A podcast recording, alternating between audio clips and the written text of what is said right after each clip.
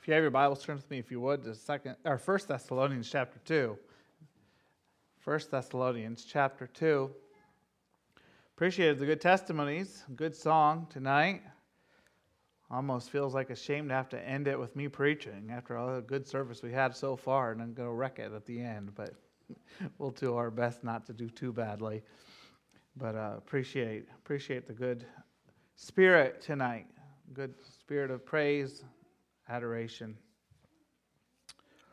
We started um, we started this series in First and Second Thessalonians, and and uh, last week we um, we talked about how that we all are ministers of the gospel, and and uh, shared some of the responsibilities that way, and. Uh, Paul continues on that line tonight, and so um, as uh, we read the text, uh, I'd like us to be thinking together about what God would say to us as we um, are serving.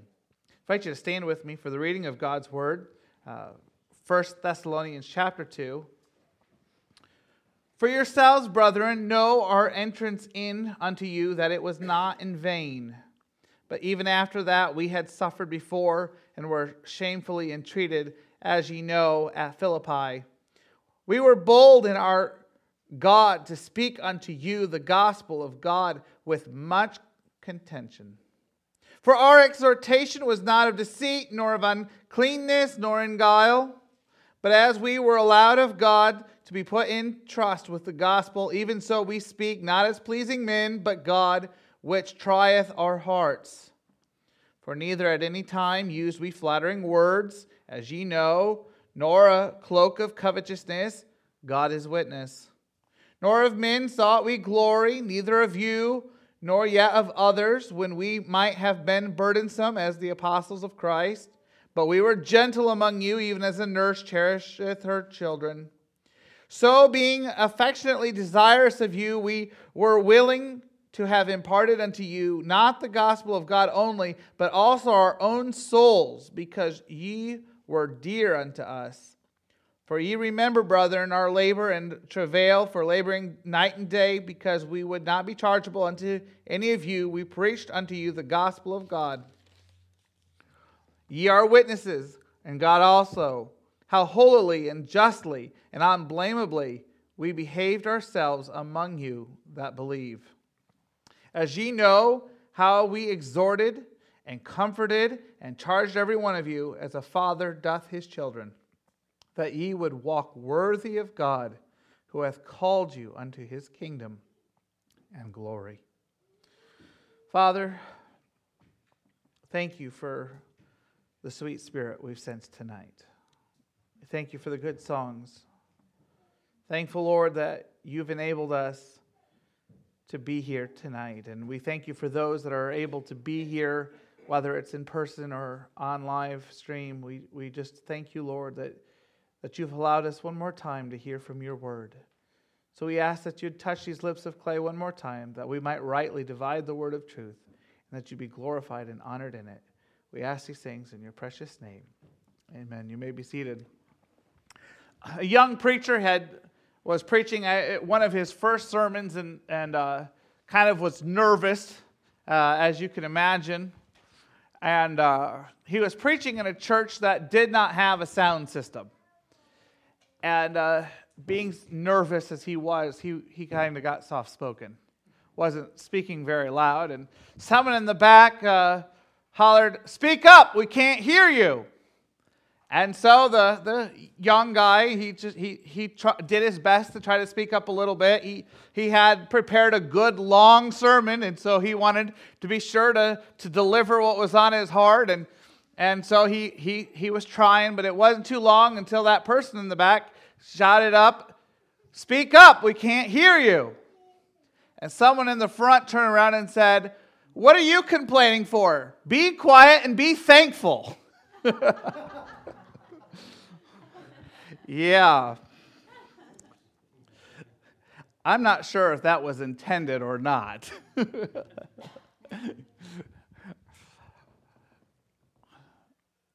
it's a difficult thing, I think, to stand in front of a congregation and minister. And for some reason, none of you volunteered to give me the night off. So you all must think it must be difficult too. But as I see, as Paul writes to the church at Thessalonica, I'm, remember, I'm reminded that it's not only difficult, but more than that, it's an honor and it's a precious charge. It's a precious charge. And it comes with great responsibility. And I think that oftentimes we focus and, and, can focus on, on the negatives of it and not as much on the positives. And I think also this, this evening that it's also easy for us to have expectations of those in leadership that we don't have for ourselves. I think that's, that, that's a really dangerous thing. When we expect someone else to live a certain place and we don't live up to that ourselves.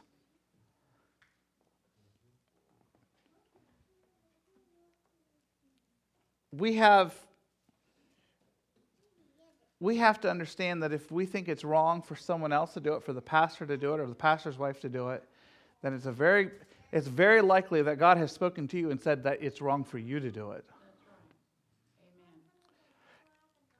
And Paul is recalling here his visit to the church.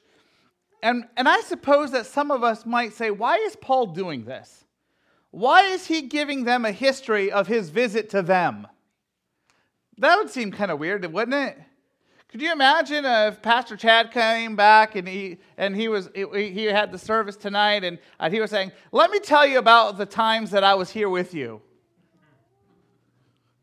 So you'd be like, "What's the point?" I mean, maybe it's sometimes it can be fun to reminisce, but it seems kind of strange that Paul would be reminiscing to the church there at Thessalonica. I don't think he's reminiscing. I don't think he's just talking about the past because Paul likes the past. What's happening here is that, and we don't understand the culture. In those days, it was very common for there to be traveling teachers. Rabbis in, in the Jewish custom, uh, the Greeks had their philosophers that traveled, Plato and Aristotle and those that would do the traveling and there'd be traveling teachers. And there would be people who followed along behind them because they were interested in the teachings and they would want to go wherever they were uh, to be able to hear what was being taught. It, Jesus was not unique in this traveling ministry. But these traveling teachers needed to survive. They weren't planting and harvesting, they weren't they weren't uh, engaged in a trade. Their job was just teaching. Now, I say just teaching, and I'm married to a teacher. I don't mean that as a, as a down thing. I, what I'm trying to say is they weren't teaching in a classroom where they were getting a salary. They were itinerant teachers going around, and they, their survival, their livelihood depended on those that came to hear them putting money in the basket. Just kind of like uh, New York City, uh, you, if you've never been there, there's people that'll play their instruments and they have their little hat there, and you're supposed, uh, hopefully, if you're nice enough, you'll put a couple dollars in the hat as you walk by. They would teach, and that was basically how they, they, they got their livelihood. It was simply people putting money in the hat. And Paul has is this traveling preacher. and He's got his companions, he's got people who are traveling with him. But what's interesting about Paul, there's two things that are unusual about Paul. First of all, he doesn't put out a hat. He doesn't ask for an offering. And the other thing is, is there's people that are following him everywhere he goes and trying to convince people that this guy is a charlatan and a fake. Could you imagine? You'd, you'd called me to, to be your pastor, and before I got here, someone called you up from my old church and said, You know, this guy's a real fake. He's a big fraud. You know what would have happened? If I hadn't started packing yet, some of you would have had a discussion about whether you wanted to have me or not. He attend, I mean, this person called from his old church.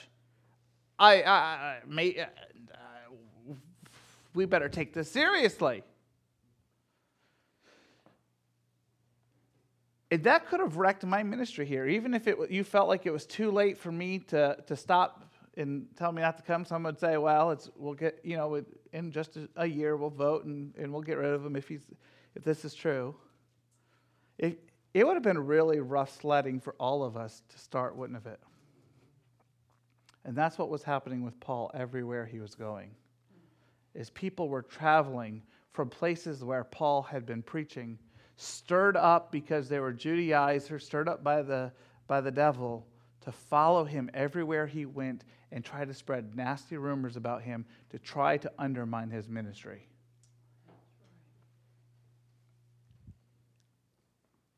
That would be a terrible thing. I think it would just be terrible. And I, and I would just say it's a warning to us that we better be careful what we say when we give, especially when we are giving our opinions and not just facts, but when we're giving our opinions about other people, especially people who are in leadership. And I'm not just talking about pastors, but people on our board, people that have influence. We better be very careful about what we say to others because we could be undermining God's work. That's true. Amen. And those Judaizers thought they were defending God when they were really undermining the work of God. So we better be sure, we better be very sure that when we state an opinion, that we are very careful to not undermine the work of the Lord.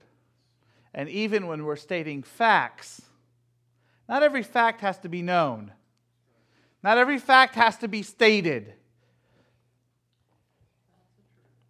There's some facts, there's some things that are, that are good and right and true, and necessary, maybe, uh, but they don't have to be spoken aloud. And certain people don't need to know them. Some of you have things in your past that you don't want other people to know about. It's true you did it, but it's covered by the blood, and you, there's no sense in everybody knowing what you did. It's a fact.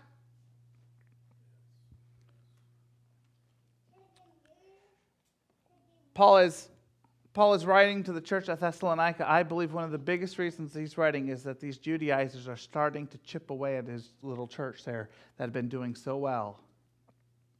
And he's got to leave, tell them about his ministry there. And for us, I believe that it gives us a biblical example of what it means to serve. And last week I said, and I want to reiterate that, we are all called to the ministry. Not all of us are called to preach, but all of us are called to serve God. All of us are called to serve each other and to serve this present day. And the first thing that I would notice is that Paul stated that he served with the right motives. He served with the right motives.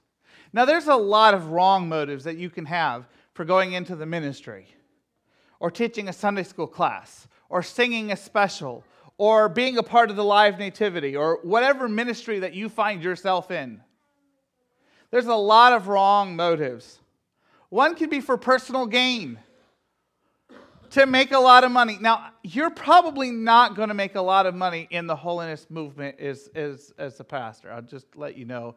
Um, there are more lucrative jobs out there. That's not me complaining this evening. I just want you to, just if you're thinking about going into the ministry because you think it's an easy way to make a buck, just would recommend you look somewhere else. There's more money to be made in other denominations and certainly in other fields. But I think that in those days, there became this real focus of because of these itinerant teachers, they would take up the offering plate, and Paul has a right to that money. Paul says that in other places. He has a right to take up that money. He says that to the Corinthian church. He says to Timothy that a, a workman's worthy of his hire. So I'm not of the, of the group that uh, there's people who go around saying that preachers shouldn't take a salary. I don't believe that. No. I don't believe that's biblical. But Paul, as an example, because he knew these Judaizers were coming in behind him, didn't take a salary from the local congregation so that there would be no question marks about his motivation for preaching the gospel. And I'm afraid there are those that have joined the ministry who are in it for the wrong reason. I think, I, uh, if I remember the statistic correctly, I believe it, they said something like 50% of pastors would leave the ministry if they could find other work to support their family. They're in it for the wrong reason. They may have gotten into it for the right reason, but they have gotten, they've gotten to the place in their, in their spiritual walk where they've, they're staying in it for the wrong motivation. We can't do it for personal gain. And, and it just doesn't money. It can be for attention. You know, I, there's some people, not here, thank the Lord for that, but there's some people, when they go to sing a special, you don't know who they're, what they're singing them for. It sounds like if you could close your eyes and, and not see all the dancing around and everything that they're doing, that, that maybe that, that they're singing for the Lord. But I mean, some people, you can, it just doesn't seem like they're singing for the Lord at all. Now, we can't judge motives and we have to be careful. I don't, I, don't think it's our place necessarily to judge motives unless things become obvious. But I think we ought to check our own motivation. I think we ought to check our own motivation. You know, if I could get into if I can get into power, you know, some are in it for personal power. If I could just get elected to the board, I could fix things.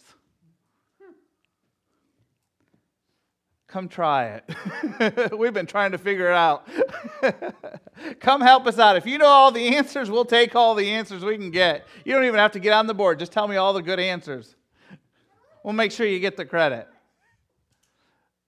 People, I don't understand why it is that there's people that, that are after personal power and personal glory. And I, it just doesn't make sense to me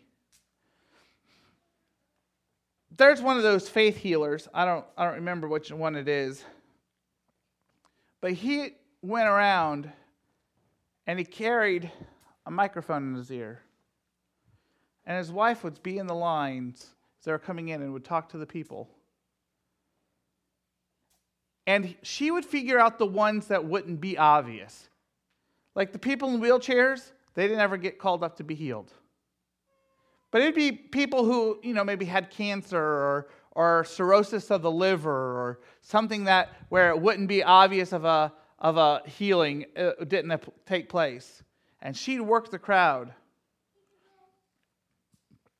And while he was, was working the crowd, she'd be on the microphone speaking in his ear, telling him, All right, this one here, this one's, this one's got arthritis real bad.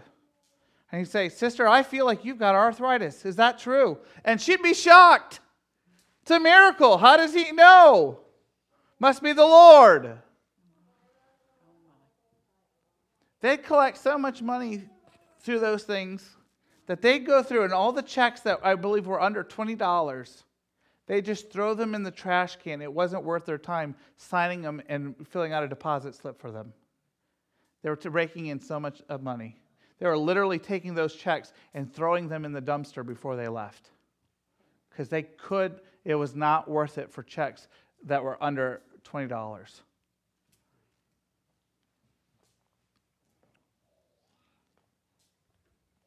And people people are saying, when he found out, there are people who still believed he was healing people, even though he'd been found out to be a fraud. In fact, he ended up suing the guy who exposed him. Isn't that crazy? And you know, we wouldn't do anything at that grand scale, but you know, I think it's easy for us to overlook our, our own motivation sometimes. Every once in a while, I'll do an, invita- uh, an inventory of my heart and say, Lord, Show me any motives that I need to be aware of. Show me any of any wrong motives.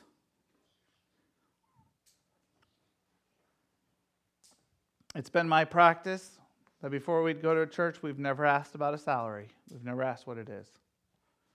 I'm not saying every preacher has to do that. That's just been our practice. Because I I don't want a situation where I go to a church because of how much they pay or wouldn't go to a church because of how much they pay. I wanted to make sure I have right motives if I'm going to go that I what is the right motive? Called of God. That we are called of God. Why do we sing a special? Because we're called of God to do it. Why do we uh, why are we doing this live nativity? Why are why are you playing the innkeeper or whatever part that you have to play? You're doing it because you're called of God. Not for the hot chocolate afterwards, although I'm thankful for it. Oh, that God would help us to understand our own motives. Paul had to Paul reminded the church at Thessalonica that he served them with the right motives. He also reminded them that he served them with integrity. He was blameless before them. We have a we're living in a time where integrity is going right out the window. Integrity doesn't mean anything anymore. Used to be that a handshake was all you needed to have a contract. But now you've got to have lawyers and and you've got to know every loophole. I mean, it sometimes it's just ridiculous. Some of the some of the the ways that people get around just being people of integrity.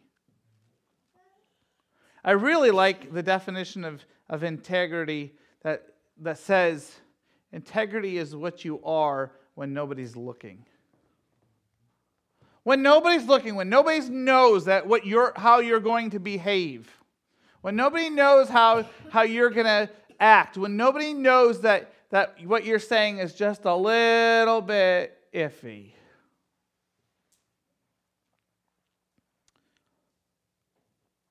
We live in a time when our Bible schools are really struggling because many of their young men are struggling with pornography because it's so available to them. And schools are having to put many things in place to help them to stop with their addictions and help prevent it. Am I saying that that those young men should leave, the, leave the Bible school until they get that figured out. No, I think they should be in a place where they can get some help. But what I'm trying to help us to understand is that if we're going to be ministers of the gospel, whether it's simply a singing a song, we're going to have to live it at home. We're going to have to live it at the workplace. We're going to have to live it when nobody else know, is looking. In fact, I understand that, that one of the students ahead of me ended up writing a dissertation on the effects of pornography on youth ministers and how it affects their ministry. It's so prevalent among the youth ministers that he felt like it was necessary to show them what damage it was doing to their ministries, even when nobody knows, knew what was going on.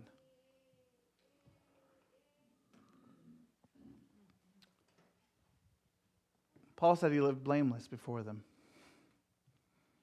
You know, we live in, we live in a culture where the, much of the church world says that you're all going to sin in word, thought, and deed all the time, anyways. So, what's this one little sin to add to all the others? When even Wesleyan preachers are confessing they can't live holiness, they can't live above sin, folks, we've got a real serious problem in the in our pulpits.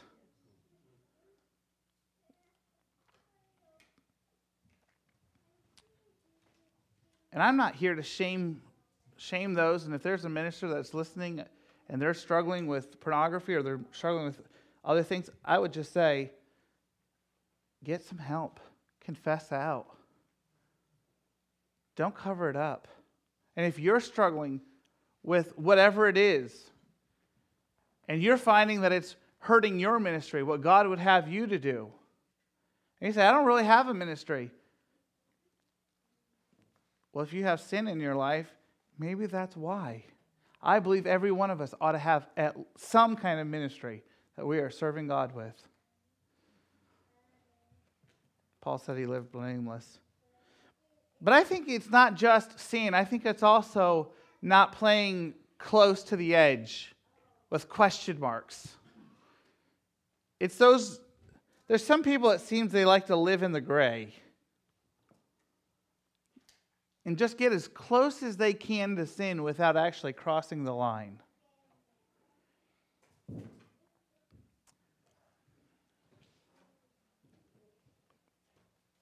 I appreciated Billy Graham's take on his elevator rides. He said he never got into an elevator with just a woman. Now, I'm not saying that I have followed that every single time, but he felt like because of his ministry and because he was so well known and because of the influence that he had, he felt like even being alone with a woman in an elevator for even the short time that it was, he felt like it was a danger to his ministry and he would not put himself in danger of losing his influence. Now, I'm not saying I've lived that. Okay? I'm not saying that, i that, I, that I have followed that always, but I'm just trying to help us to understand that we better not play too close with things. There's a minister that I know, it breaks my heart every time I think about it. His finances and the church finances, the line got real blurry. Real blurry. And I remember we got called in on it. We were asked if we would if we would speak to the situation. We we came we came in. There was a few of us, a team. One that had been a, minister, retired. He was a retired minister. Myself, another who has had done treasury work. Um, there were three of us, and. Uh, we talked to him about it and we said the, the numbers are not right. This is, there's, this, there's some problems here.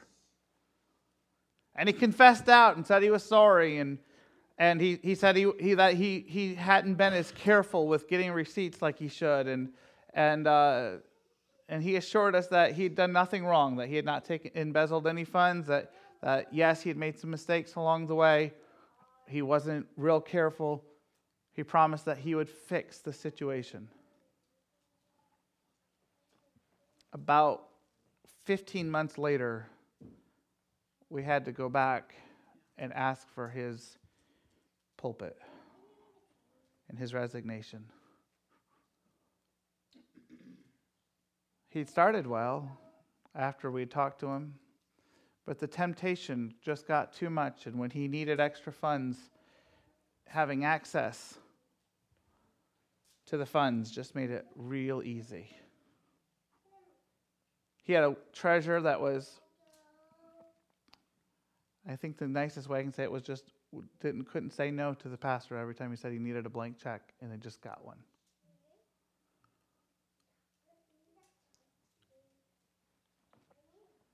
And it broke my heart. In fact, I remember as we told him that I wept. As we had to ask him for his resignation because he hadn't listened to the warning. And instead of things getting better, it got worse. The first time, I don't know that there was any sin. I don't know the first time that he ever did truly embezzle any money. The second time, I'm pretty certain he did.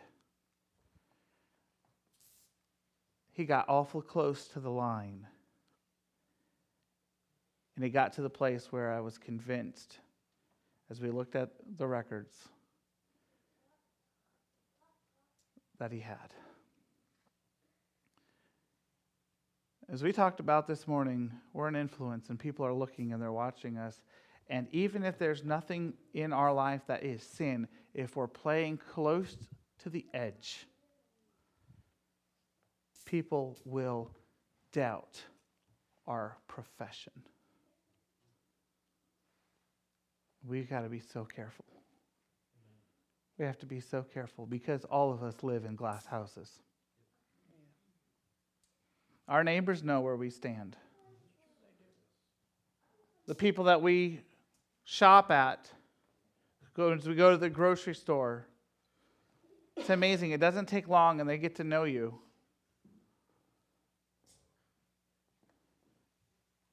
They know. And do we take the do we take advantage or are we people that are careful? And if we get too much money back, we, we're quick to return it? Are we close to the edge? You know, some people call us legalistic because we try not to get too close to the edge.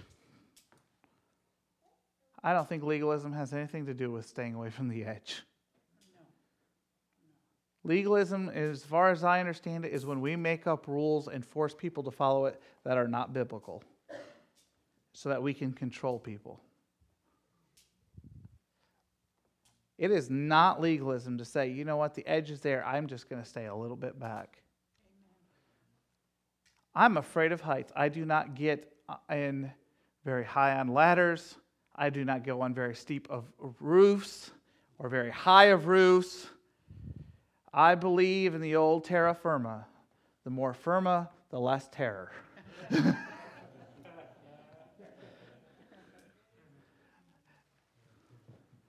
I know some of you don't mind climbing all over the place, and, and, and that's fine. You go ahead and you do that. I'm thankful for those that, that don't mind heights.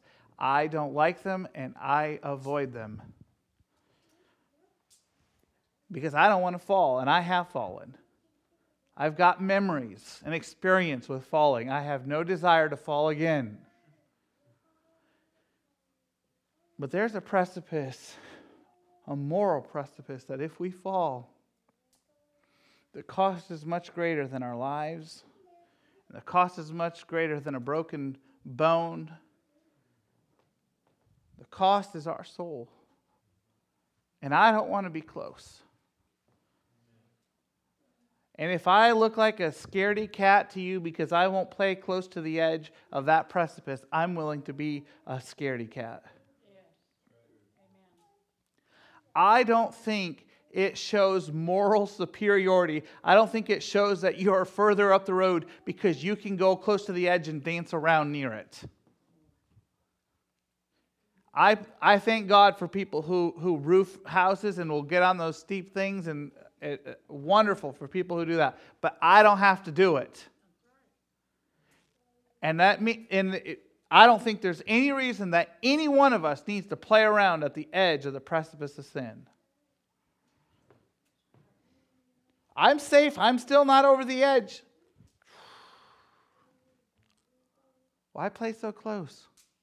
Why play so close?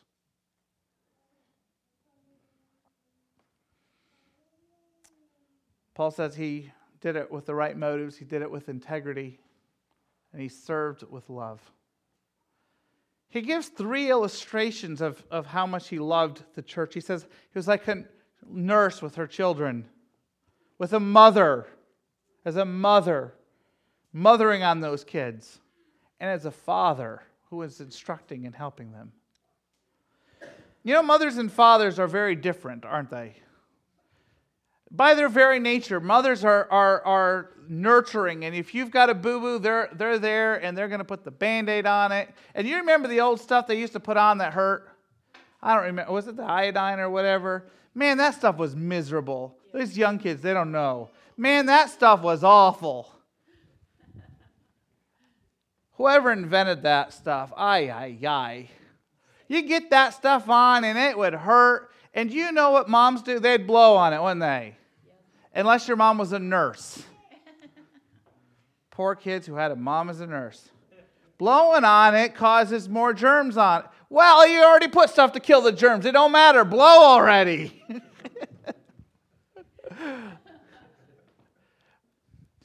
But what are dads? They they pour that stuff. They I mean they just dump that stuff on there and hey blow on it. Not you just toughen up. Walk it off, son. Walk it off. Got to be a man, don't you? Come on. Now that's a, pro- a little bit of hyperbole. I hope. I hope it's a little bit. But isn't that our nature? So oftentimes the mothers are the ones the kid falls and i mean she's running right over there. She's scooping them up. She's uh, and the kid doesn't even started crying yet but she's already in a tizzy and she's already halfway to the emergency room before dad catches, gets in the car and catches up with her and says hey why don't you ride instead of walk it? I mean that's just the way they are. I mean just whew. i mean they're, it's amazing. It's, they're, they're like lightning. They just swoop in. Catch them guys Dads, you know, we're, we, we wait to see if they're going to cry or not. Oh, he's not crying. He's all right. now, I know some, some guys and moms switch, okay? I understand.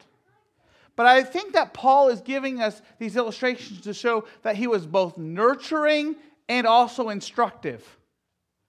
Dads, our job is to get them to live right, to walk straight, sit up in their chairs,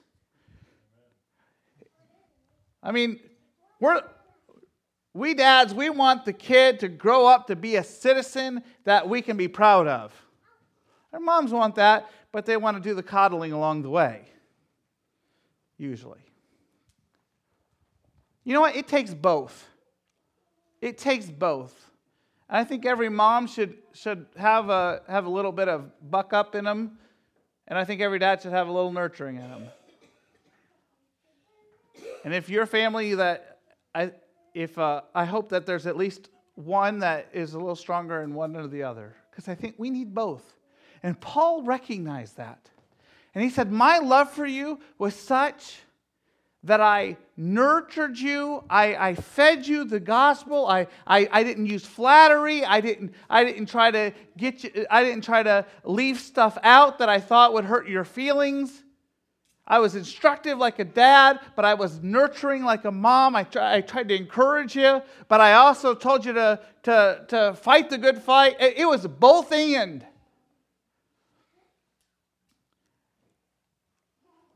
Love takes, takes nurturing and it takes instruction. It takes both. And I don't think it's good for, for moms who say to the, their husbands to, you know, don't don't rough play and don't, you know, you're too, I mean, sometimes dads might need a little reminding. But it, we need to be careful that we don't keep dads from being dads and instructing and helping. But we also need to be careful we don't keep moms from being nurturing. And as God has called us to minister, we need to do both we need to be both nurturing and instructive.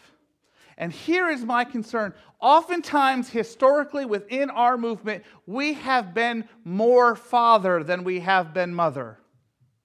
Buck up, straighten up, get your standards right, walk straight, don't sin, don't this, don't that. And we're very instructive. And sometimes people just need us to hold their hand a little bit as they walk across a very difficult path as they go from a lifestyle of sin to, to trying to figure out what it means to serve God. It's going to take both.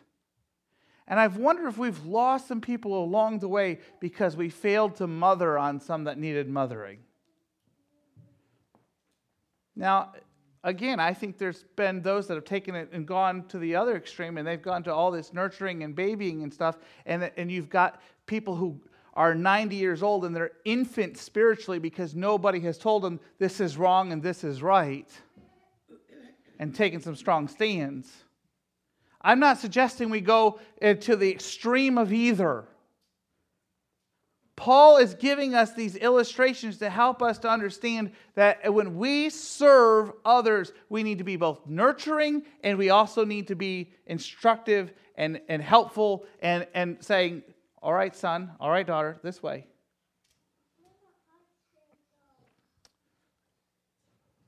But it's all done from a heart of love. I suppose sometimes instruction doesn't sound very loving. And you know, it doesn't have to be loving. We can, we can just be harsh. But if we are loving as we're giving instruction, it helps. Uh, it helps, especially when you're the one receiving the instruction and it's in love, it's so much easier to receive it. Isn't it? What I mean, if, if you had something in your life that, that was that was a concern, who am I gonna pick? I'll pick on Dean. I haven't picked on him this week. Dean had something in his life, and I say, Dean, this is in your life. I don't know how you can be serving God for as long as you are and still have this in your life. You got to buck up, buddy. Wow.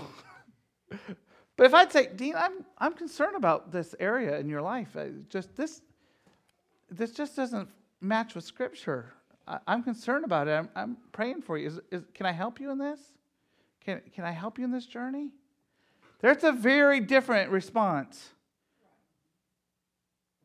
One is telling him like it is, and the other one's still telling him like it is, but it's letting him know that I love him and I care about him and I want to see him make it.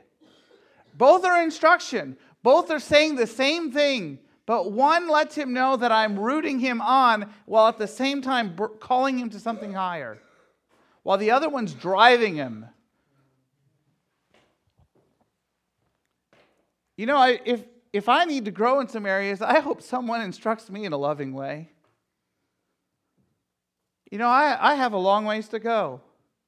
I don't, God doesn't call people to be pastors because they're perfect already. If that was the case, we'd have a lot more empty pulpits than we already do. I've got a long ways to go, and I thank God He's really, I feel like He has really helped me in the year that we've been here. I feel like God has really helped me to grow in some areas that that I had been wanting to grow in for some time. I feel like God has really helped me in this last year, and I thank God for that. But I have a long ways to go. And I had a friend just recently say, Brother, and what he said was right. It's, an, it's another area that I need to grow in. It's, another, it's not sin. But it's an area in my life that I know that, that I need to work on and I need to grow in, and, I, and I've got room for improvement. Biggest room we have is the room for improvement, isn't it? I think Brother Gary said that to me one time. It isn't that we're perfect. None of us are. But if I need instruction, I hope it's loving. Because you know what? I'm more likely to listen to it when it is. And when it's not, I'm less likely to listen to it. I'm less likely to, to work to grow in that area. Because you know what? Love motivates. Love motivates. The theme of 1st and 2nd Thessalonians really is be ready. As I think about this, this passage in, second, in the second chapter of the First Thessalonians, I'm reminded that if we are going to be able to serve God the way that we need to be in order to be ready, we're going to have to make sure that we serve with the right motives, that we serve with integrity, and that we serve with love. Because if we let any of those areas leak out, we won't be ready. And those that God has called us to serve might not be ready. God, folks, I, I hope, I don't want you to leave here feeling like I've put guilt on you and, and, and, and be, it, that if you don't straighten up that, that people miss out. God's grace is sufficient. All of us need to grow, but let us do so. Let us, let us encourage each other in the journey together and not try to do it all on our own and to not try to do it in a way that, that gets us something. It benefits us. Oh, that we would serve one another. You know, when Judas went out to betray Jesus. He gathered the soldiers. And as he gave Jesus a kiss, he did all that with clean feet. For at the upper room, Jesus had knelt, and one by one, each of the disciples, Jesus washed their feet. And if God, Jesus as God, can serve the one who is going to, in just a few moments, walk out of that door and go and betray him so that he would die, how much more does God call us to follow after his example and serve others that are not seeking our death? at least I don't think so. But that we would serve them with the same passion, the same love, and the same integrity, and the same moral uh, uh, motive that Jesus had as he washed the feet of Judas. He sets a great example for us. Oh, that the Lord would help us to be able to follow in it. Let's stand together. Amen. Amen. Alex, would you dismiss us in prayer?